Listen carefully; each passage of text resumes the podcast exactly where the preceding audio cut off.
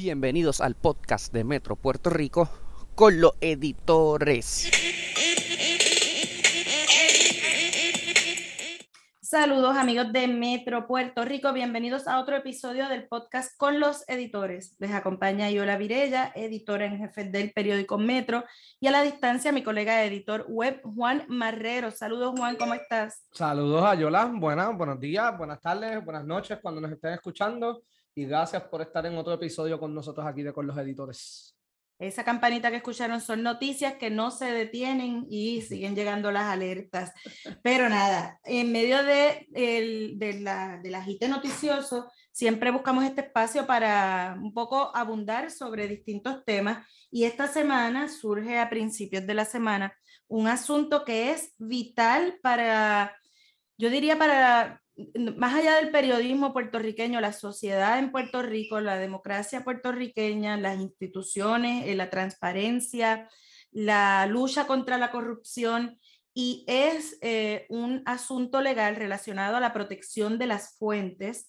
Eh, todos sabemos que los periodistas, la, la, protección de la fuente es vital. Un periodista que no pueda proveerle protección a su fuente, pues prácticamente no tendría, no podría desarrollar un trabajo serio eh, y un trabajo de valor. Y eh, este, en este caso, el periodista involucrado es el colega Alex Delgado, que es director de programación de Uno Radio Group, eh, también columnista aquí en Metro Puerto Rico y participante o integrante del panel de Jugando Pelota Dura. Lo tenemos aquí con nosotros hoy. Saludos, Alex. Saludos a Yola, a ti, a Juan, a todos los amigos de Metro. También eh, ha entrado en, en, la exposición de, este, de, este, de la importancia de este tema la Asociación de Periodistas de Puerto Rico y nos acompaña también a la distancia su presidenta, la periodista Damaris Suárez. Saludos, Damaris. Muchos saludos para todos ustedes y para también los que nos están y las que nos están escuchando. Em, yo creo que aunque se ha reportado en distintos medios, Alex, si tú puedes hacer un resumen bien breve de, de la controversia básica, ¿qué es lo que está planteado? Sí, básicamente en el 2018 yo recibí un documento del gobierno, un documento de negociado de, investigaciones especiales en el cual se informaba de una investigación que se estaba llevando a cabo eh, sobre unos empleados de la Autoridad de Energía Eléctrica eh, que presuntamente estaban cobrando en sus cuentas personales por certificar, entendemos nosotros, unos contadores de unos comercios para eh, acelerar el restablecimiento del servicio energético en esos establecimientos luego del huracán María. Dice el documento que es del gobierno de Puerto Rico que la investigación fue designada al fiscal de Ponce y de Alfonso Torres y que eventualmente este fue relevado de la investigación eh, pues no, no, se, no se especificó, ¿verdad? En ese momento a la persona que estaba investigando, pero cuando esa persona se reúne con la eh, fiscal que designaron para sustituir al fiscal Torres, pues le pregunta esta persona del MIE a esa fiscal designada, de apellido Pizarro, eh, qué ocurrió, que se dio ese cambio. Y ella le explica o le contesta, según dice el documento, que el fiscal Torres había pagado también a esas personas que estaban investigando, por lo tanto, no podía continuar con la investigación. Eh, nosotros recibimos ese documento, eh, se pasó a la unidad investigativa del medio, Noticentro, eh, se hizo la investigación, se envió en más de una ocasión, ¿verdad? A, Ponce, a la periodista Yesenia Torre Figueroa, para que ésta pues buscara los distintos ángulos, entrevistara al fiscal eh, no tuvo éxito en, el sentido de lograr que el fiscal le eh, diera una entrevista. Eh, tampoco hubo una explicación, ¿verdad? Porque él puede decir que la información era falsa, pero no explicaba qué era lo falso, qué fue lo que había ocurrido, ni para el récord, ni fuera del récord tampoco. eventualmente la investigación concluye por la parte de una investigación del panel del fiscal especial independiente eh, concluyó que no hubo ilegalidad. O sea, no es que lo que decía la carta eh, de que eh, pues estaban cobrando en ATH móvil, que el fiscal hubiese pagado, no es que eso fuera incorrecto, sino que no hubo ilegalidad. De igual manera, en el medio, en el canal, en el noticiero, se hizo una reseña de la conclusión de la investigación y que se determinó que no hubo ilegalidad por parte del fiscal Torres. Este eventualmente nos demanda por, por difamación y en el proceso de requerimiento de información que se me hace, me envían un cuestionario para yo contestar preguntas. Una de las preguntas era quién, quién me dio la información, quién me dio el documento. Pues yo me negué a, responder, ellos nos llevan al tribunal de primera instancia, eh, el licenciado Pablo Colón, que es su abogado, y el Tribunal de Primera Instancia de Ponce determina que yo tengo que revelar la fuente. Acudimos al Tribunal de Apelaciones que también eh, indica que yo debo revelar la fuente. Es interesante que en, en este caso, de hecho, ayer Leo preguntaba por qué, eh, y Ferdinand, por qué eh, determinar, ¿verdad? Cuando dos más dos es cuatro, ¿por qué obligarme a mí a, a, a, revelar la fuente? Bueno, pues nosotros entendemos que lo que se busca con esto es enviar un mensaje eh, a las personas que estén eh, considerando, ¿verdad? Eh, darle información a la prensa de cosas que ocurren en el gobierno, pues desalentarlos. Esa es mi teoría. Llama la atención que en el, en el, el escrito que somete el licenciado Pablo Colón a los jueces de apelaciones, los convida, los invita a que, y esto es mi, ¿verdad? Interpretación, a que piensen en ellos, porque cuando les dicen, hoy somos, nosotros, mañana pueden ser ustedes, un poco los está poniendo a ellos en posición de que piensen en ellos y tomen una determinación pensando en lo que les puede ocurrir a ellos en el futuro. Así que, pues yo no sé si eso tuvo algún, eh, alguna influencia en la decisión de apelaciones, pero decidieron que sí, que yo tengo que revelar la fuente y el caso está sometido ante el Tribunal Supremo ahora. Estamos esperando a ver si acoge el Supremo y decide lo interesante en este caso es que una demanda por difamación, que es una acción civil, no es el Estado contra ti, es una acción de un, de un ciudadano contra el periodista. Tiene que probar usualmente malicia real que, y que lo que se reportó es falso. Eh, un poco como que se plantea aporta la identidad de quien dio el documento, si el documento está ahí, existe y la controversia debe dirimirse entre si es cierto o es falso los hechos reportados y si se hizo con malicia real. Damari, este, ustedes desde la Asociación de Periodistas plantean que esto es eh, un asunto peligroso en términos del shilling effect, que es un poco lo que, lo que habla Alex, de tratar de acallar a la gente que puede hablar con periodistas. ¿Nos puede explicar cómo ustedes ven eh, esta controversia? Pues sí, eh, lamentablemente nosotros entendemos que la decisión del, de los tribunales de avalar la petición de, los abogados del, fiscal en esta demanda de difamación es totalmente errónea y no se sostiene. Sentar a alguien para, decir que, que, tal persona le dio, o sea, en este caso a Alex, eh, decir que tal persona fue la que le dio el documento no prueba si, si hay una supuesta difamación o no, que es el caso que está en, todavía vivo. Sin embargo, aún así, aún en, en, procesos donde sea el Estado, para nosotros, la confidencialidad de las fuentes lo he utilizado desde ayer en varias instancias, incluso en el comunicado. Las fuentes de un periodista y su confidencialidad es la piedra angular de la libertad de prensa y la libertad de expresión porque es la libertad del ciudadano de que está viendo algo es que está ocurriendo mal y que voy a decirlo con la certeza de que nadie va a tomar represalias en mi contra. En la medida no, y, tribunal. Ah. Y Damaris, disculpa que te interrumpa, es que ahora que dices, yo pensando, nosotros como periodistas, tú recibes esa, esa información de la fuente que confía en ti, tú corroboras también con otros asuntos, así que en este caso hay un documento de por medio, ¿no? No, es que uno va a, no, no, hay una, hay una responsabilidad también del periodista a la hora de publicar. A eso es que iba, porque aquí hay una, una situación en doble vía. No solamente podría desalentar, a, en un momento donde tenemos tanta corrupción en Puerto Rico, desalentar a esos ciudadanos que dicen yo no voy a tolerar un acto más de corrupción y yo voy a decir lo que estoy viendo que está mal. Y de esa forma es que hemos sabido de escándalos como, qué sé yo, el chat de Telegram, el Watergate. O sea, si no hay un confidente de adentro, no sabemos. Ahora, el otro lado de la moneda es, lo que nos está diciendo es que este documento, como es parte del sumario fiscal, no le aplica el reporte justo, por ende el reportaje no se podía dar. O sea, que los periodistas no podríamos hacer reportajes aún teniendo un documento cuando hay una investigación en curso.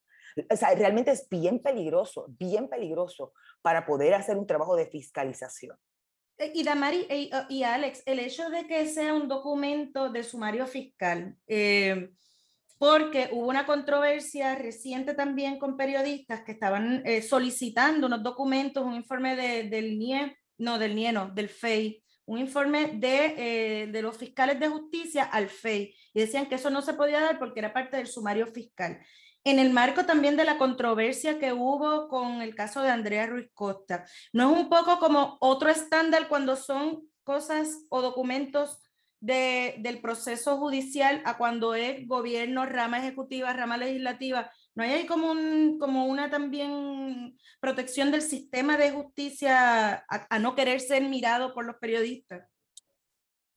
yo, quisiera un poco, eh, antes de que Alex entre ya desde su experiencia, partir desde el punto de vista del marco jurídico, porque lo he preguntado, yo no soy abogada, eh, y muchos cuestionan la decisión del Tribunal de Apelaciones de decidir que este, este caso, ese, ese documento no se podía publicar porque es parte del sumario fiscal eh, y, hasta cierto punto hay jurisprudencia federal que dice que el periodista no es responsable de, cómo se, se, da un documento en la medida en que no tenga la intervención el periodista en cómo acceder al documento. O sea, si yo no me lo robo, yo no soy responsable de, de cómo lo adquirió o cómo me lo da la persona que me lo hace llegar. Yo lo que tengo es que validar que ese documento sea oficial, sea este, ¿verdad? El, e, e, el documento tenga una información que sea noticiosa e importante validar la misma y hacer un reportaje justo, dando un reportaje balanceado de lo que dice el documento basado en, la información. Sí, en ese sentido, el, el, interés sería del Estado, si lo hubiese, ir contra la persona, o sea, tendrían que hacer una investigación, no ir al periodista. Exactamente.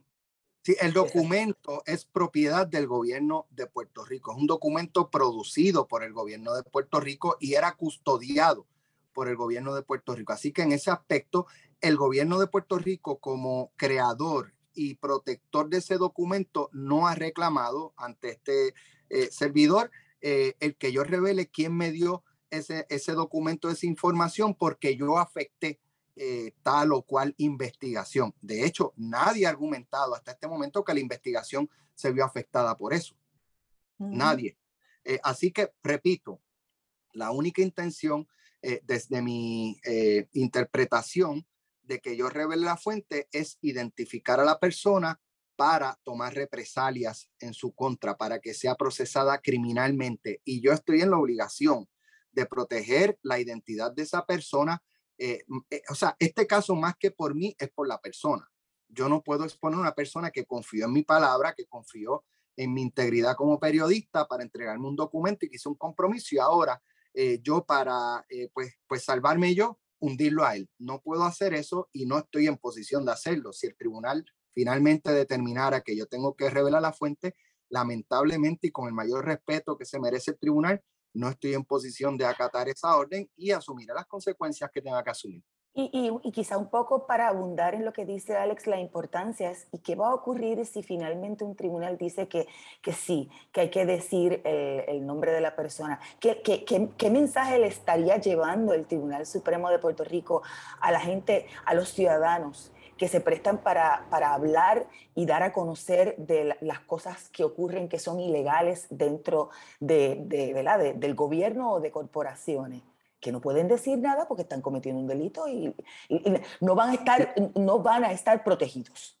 Y es súper contradictorio porque aquí existe una ley, un código anticorrupción que protege al whistleblower, eso verdad, en asuntos penales. Pero entonces, por otro lado, a, eh, eh, a, un periodista tú, no puedes, tú le vas a obligar a revelar la persona que hace una denuncia, como que iría contra lo que es la política pública. Mira, aquí hubo, aquí hubo recientemente una determinación, una orden del Tribunal Supremo de Puerto Rico de que no se eh, revelara o que no se le entregara a la prensa los audios del caso de Andrea Ruiz Costa.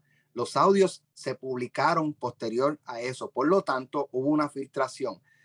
El Tribunal Supremo de Puerto Rico entabló alguna causa contra el periodista para que le o para requerirle que le revelara quién le entregó la información no. Y si la respuesta es que no, ¿por qué? Pues entiendo yo que hasta cierto punto el Tribunal Supremo está reconociendo, ¿verdad?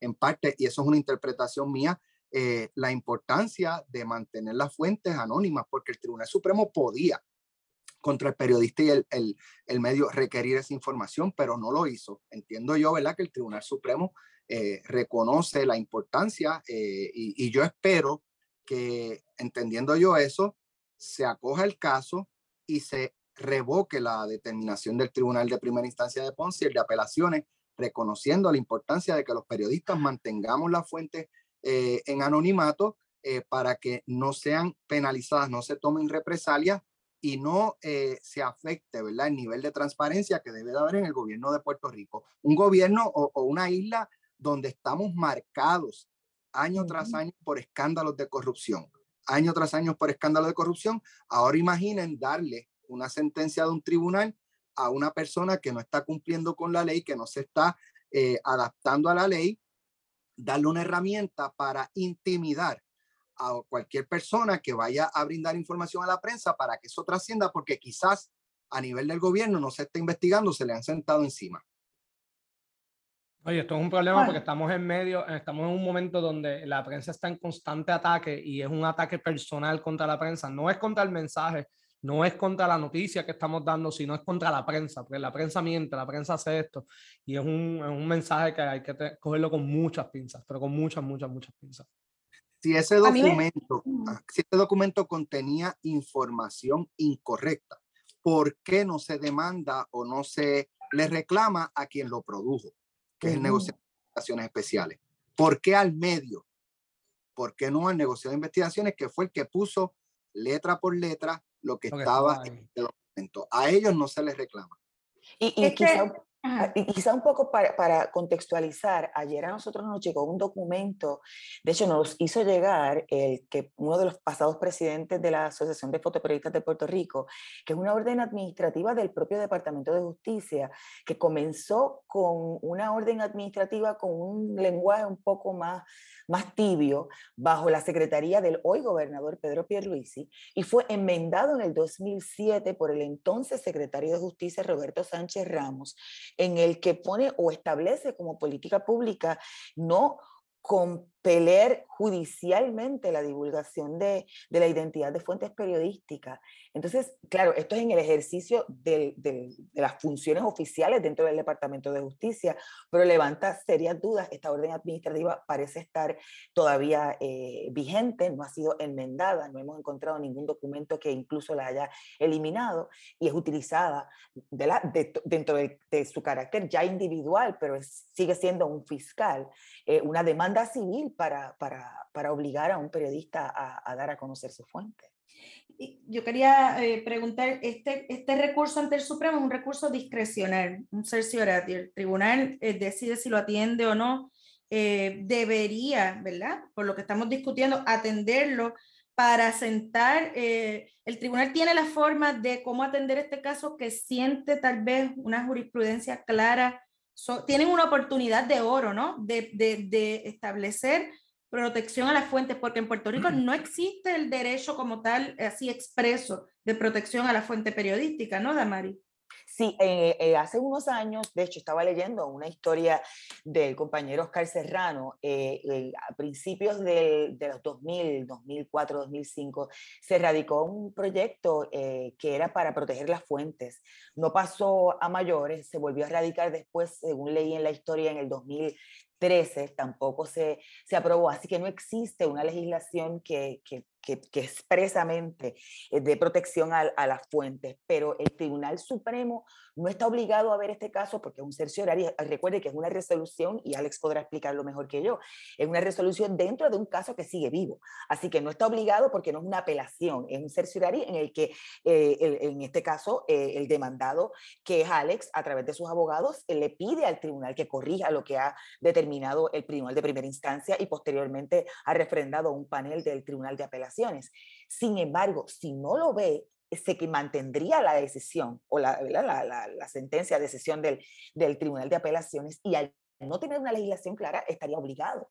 Este Alex y posteriormente podría ser utilizado para obligar a otros periodistas en, en, en otras ocasiones. Así que es, es, bien importante que el Tribunal Supremo entienda la premura y la importancia de hacer clarificación expresa de, lo que debe ser la política pública y el Estado de Derecho a la luz de no tener una legislación este, eh, sobre ese particular. Y es una oportunidad de oro, sobre todo en momentos en el que eh, los tribunales han estado bajo fuego. Exactamente. Mira, como dice Damaris, el tribunal tiene la discreción de acoger el caso o no acogerlo. Sin embargo, se supone que en la radicación se den unas razones de por qué se entiende que el tribunal, eh, eh, este caso debe ser atendido.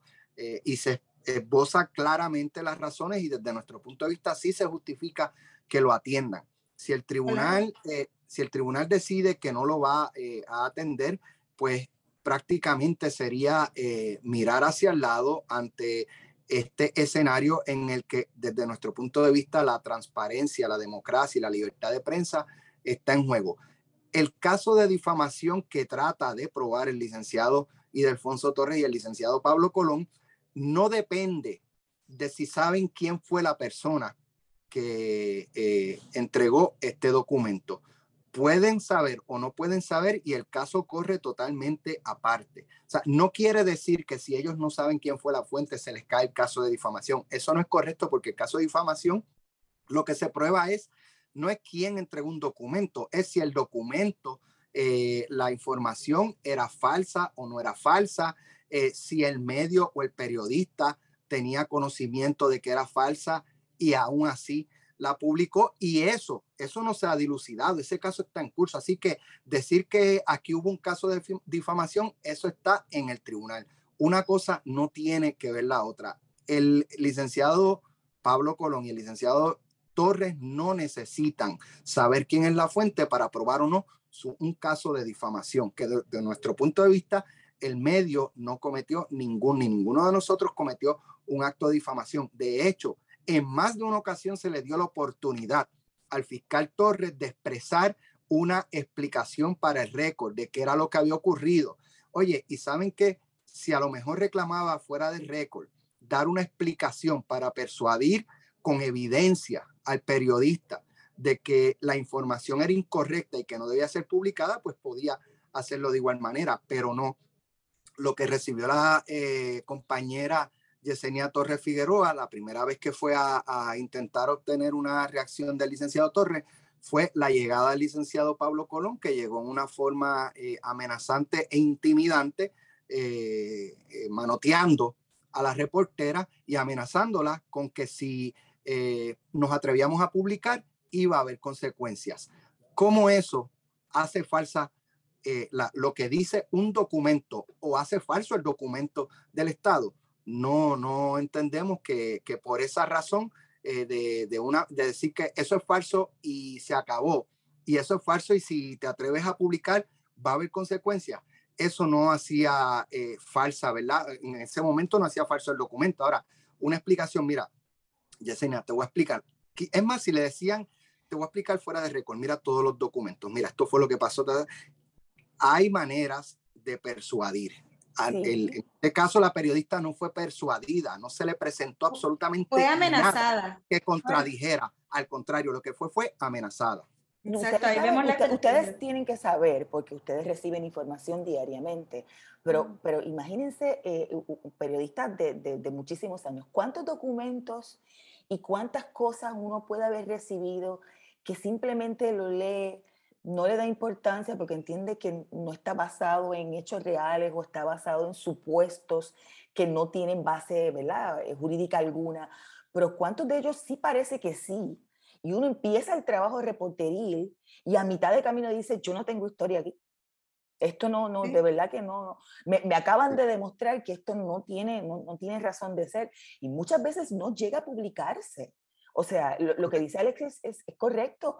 O sea, el, asunto es cómo, cómo tú respondes, no con evasivas, sino con respuestas eh, sustantivas, que, que demuestras que lo que aparenta ser una irregularidad o lo que sea, pues no lo es.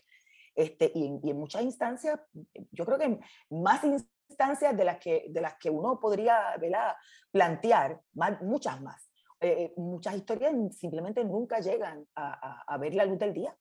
Y después de trabajo de horas y horas y horas. Sí, sí, sí.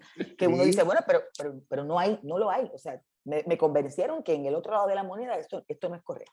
Eso ha pasado y eso me ha pasado a mí. Eh, eh, aquí en Noti1 en algún momento dado, nosotros estábamos trabajando en historia, una de las personas eh, involucradas se presentó, solicitó un espacio de reunión privada y nos presentó toda la documentación, ¿verdad? Que, que, que, le favorecía en ese caso y nosotros desistimos de publicar la información porque se nos persuadió con evidencia, con, con, con documentos y con narrativas o explicaciones sensatas y racionales. Eh, así que eso se puede dar. Eso no se dio en este caso. En varias instancias que tuvieron para hacerlo, se negaron a hablar.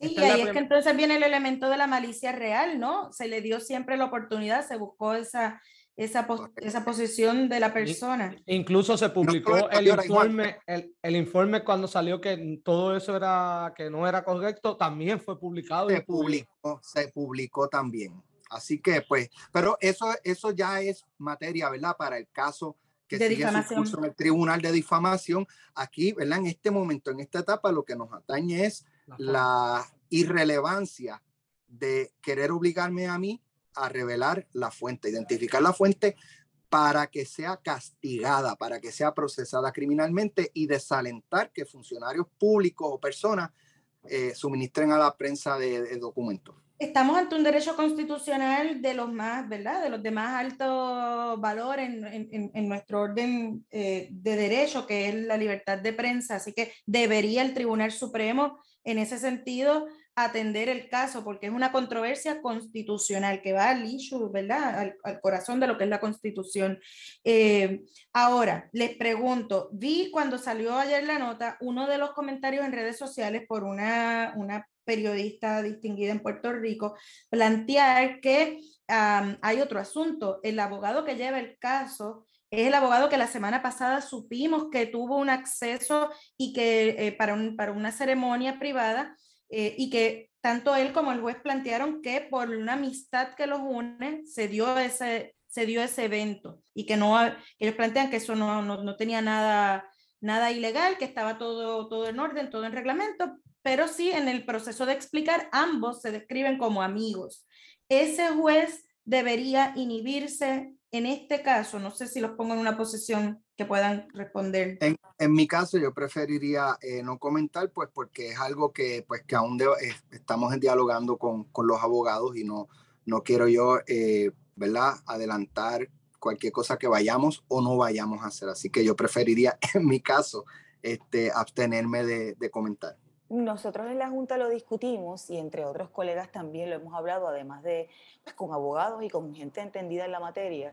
Y, y, sí hay una preocupación de que eso podría suponer un conflicto de intereses. Este, en, en el caso del licenciado Pablo Colón y que esto pues llegue al, al, Pleno del Tribunal Supremo y, y, se discuta con la participación del juez Koltov luego de todo lo, lo que se discutió la pasada semana de la, de la amistad que nos los une. Pero además de eso, hablábamos sobre la situación del Tribunal de Ponce. Este, porque porque el, esto se discute en el Tribunal de Primera Instancia en Ponce, donde Pablo Colón eh, eh, eh, es, su, su, lugar de, de trabajo, ¿verdad? pero además de eso es una figura muy fuerte en, en términos políticos se vislumbra incluso, lo he escuchado de, rumores, además de haber sido el, el, director de campaña de Mayita, la posibilidad de que aspire a una posición política. Él, lo aceptó. Él, lo aceptó. Eso yo lo había leído, este, eh, pero no quería, porque no, no, le, no leí una, una, ¿verdad? Una, una, cita directa de él aceptándolo. Este, pero, y entonces le ponemos la otra, el otro lado de la, de la moneda, que es el caso del, del, fiscal, que es el cliente. Ese es el lugar donde trabaja el fiscal también y donde va diariamente eh, a, trabajar eh, y a someter casos a nombre del Ministerio Público. Entonces, no sé, creo que el Tribunal Supremo debe tener muy pendiente todo eso en la medida en que atienda la controversia y evalúe en, en, la sustancia eh, las opiniones, bueno, en este caso las, las resoluciones y los fundamentos jurídicos que se dieron para que el juez Santaella en este caso, Santaella Carlos, si mal no recuerdo, Ahmed Santaella Carlos, y el panel de tres jueces del circuito de apelaciones que lo atendieron, llegaron a esas, a esas conclusiones. Esta es la primera vez que ustedes recuerden que el tribunal tiene, en su, tiene la oportunidad de crear un precedente y decir, mira, vamos a dejar esto claro, con las fuentes de los periodistas no se pueden meter aquí en Puerto Rico a nivel local. Yo, yo no recuerdo en, en recientemente. Este, Yo tampoco. Tengo que admitir, tengo que, admitir que, que, que, he preguntado, no he hecho la búsqueda, porque esto ha salido así como que, ¿verdad? Este, eh, pero, pero recientemente yo no recuerdo, de verdad que no. no yo, yo tampoco, creo que lo más reciente que atendió el Supremo en, alguna, en algún caso fue el término de figura pública. Uh -huh. eh, ¿quién, ¿Quién es o no es una figura pública? Pero de las fuentes periodísticas, protección de las fuentes periodísticas, no recuerdo recientemente. Alex, una pregunta, más allá del Tribunal Supremo, si dice que no, no hay más foro apelativo, porque yo recuerdo en vocero cuando está, bueno, antes de yo estar en vocero, eso fue cuando éramos estudiantes nosotros, eh, llevó casos de libertad de prensa hasta hizo jurisprudencia a nivel de circuito de apelaciones de Boston y Tribunal Supremo. De hecho, son, eh, me parece a mí que los escritos al Supremo están citados esos casos que tú mencionas, eh, pero nada, nada se puede descartar. O sea, si el Tribunal Supremo eh, falla en mi contra y los abogados entienden que pudiera haber una causa más allá del Tribunal Supremo en otro foro, eh, pues no, no, renunciamos a nuestro derecho de, ¿verdad? De, reclamar en otro foro. Claro, lo que ocurre es que este caso es un caso civil, es que es otra cosa, o sea, sí. usualmente quien va a, a buscar eh, el, el, al, al, al, periodista para que diga algo de una investigación, porque entiende que debe decirlo para efectos de una investigación, es el Estado, es un caso criminal, este, pero, pero que, que fue el caso, por ejemplo, de Daisy Sánchez con su entrevista a Filiberto Ojeda, pero, pero este es un caso civil en el que para efectos del descubrimiento de pruebas se le está exigiendo al demandado que, que diga quién le dio el documento que es el, el, el objeto de la, del cuestionamiento en, en, el caso civil. O sea, yo, yo, no, de verdad que no, no, no, no recuerdo, no recuerdo. Sí, bueno, pues nada, esperemos que este caso el Supremo lo atienda con premura, ¿verdad? Para, para aclarar de una vez esta situación y poder dar estabilidad a lo que es el ejercicio del periodismo en Puerto Rico, porque hemos visto una tendencia de tratar de acallar periodistas a través del mollero legal, ¿no? A través de las demandas, porque todos sabemos, ¿verdad?, que defenderse de este tipo de demandas es un proceso engorroso, complicado, costoso uh -huh. y eh, tiene un chilling effect no solamente sobre la fuente, sino sobre el medio de comunicación como tal, ¿no? Hay medios que no tienen el, el mollero para decir, vamos, vamos a defendernos, vamos para adelante y prefieren entonces cambiar su línea editorial a temas más livianos. Sí, sí, el, el, efecto este de que mejor no lo publico porque esto me puede buscar problemas. Este, y, eso, y eso es bien terrible para la democracia, para la fiscalización y para la transparencia.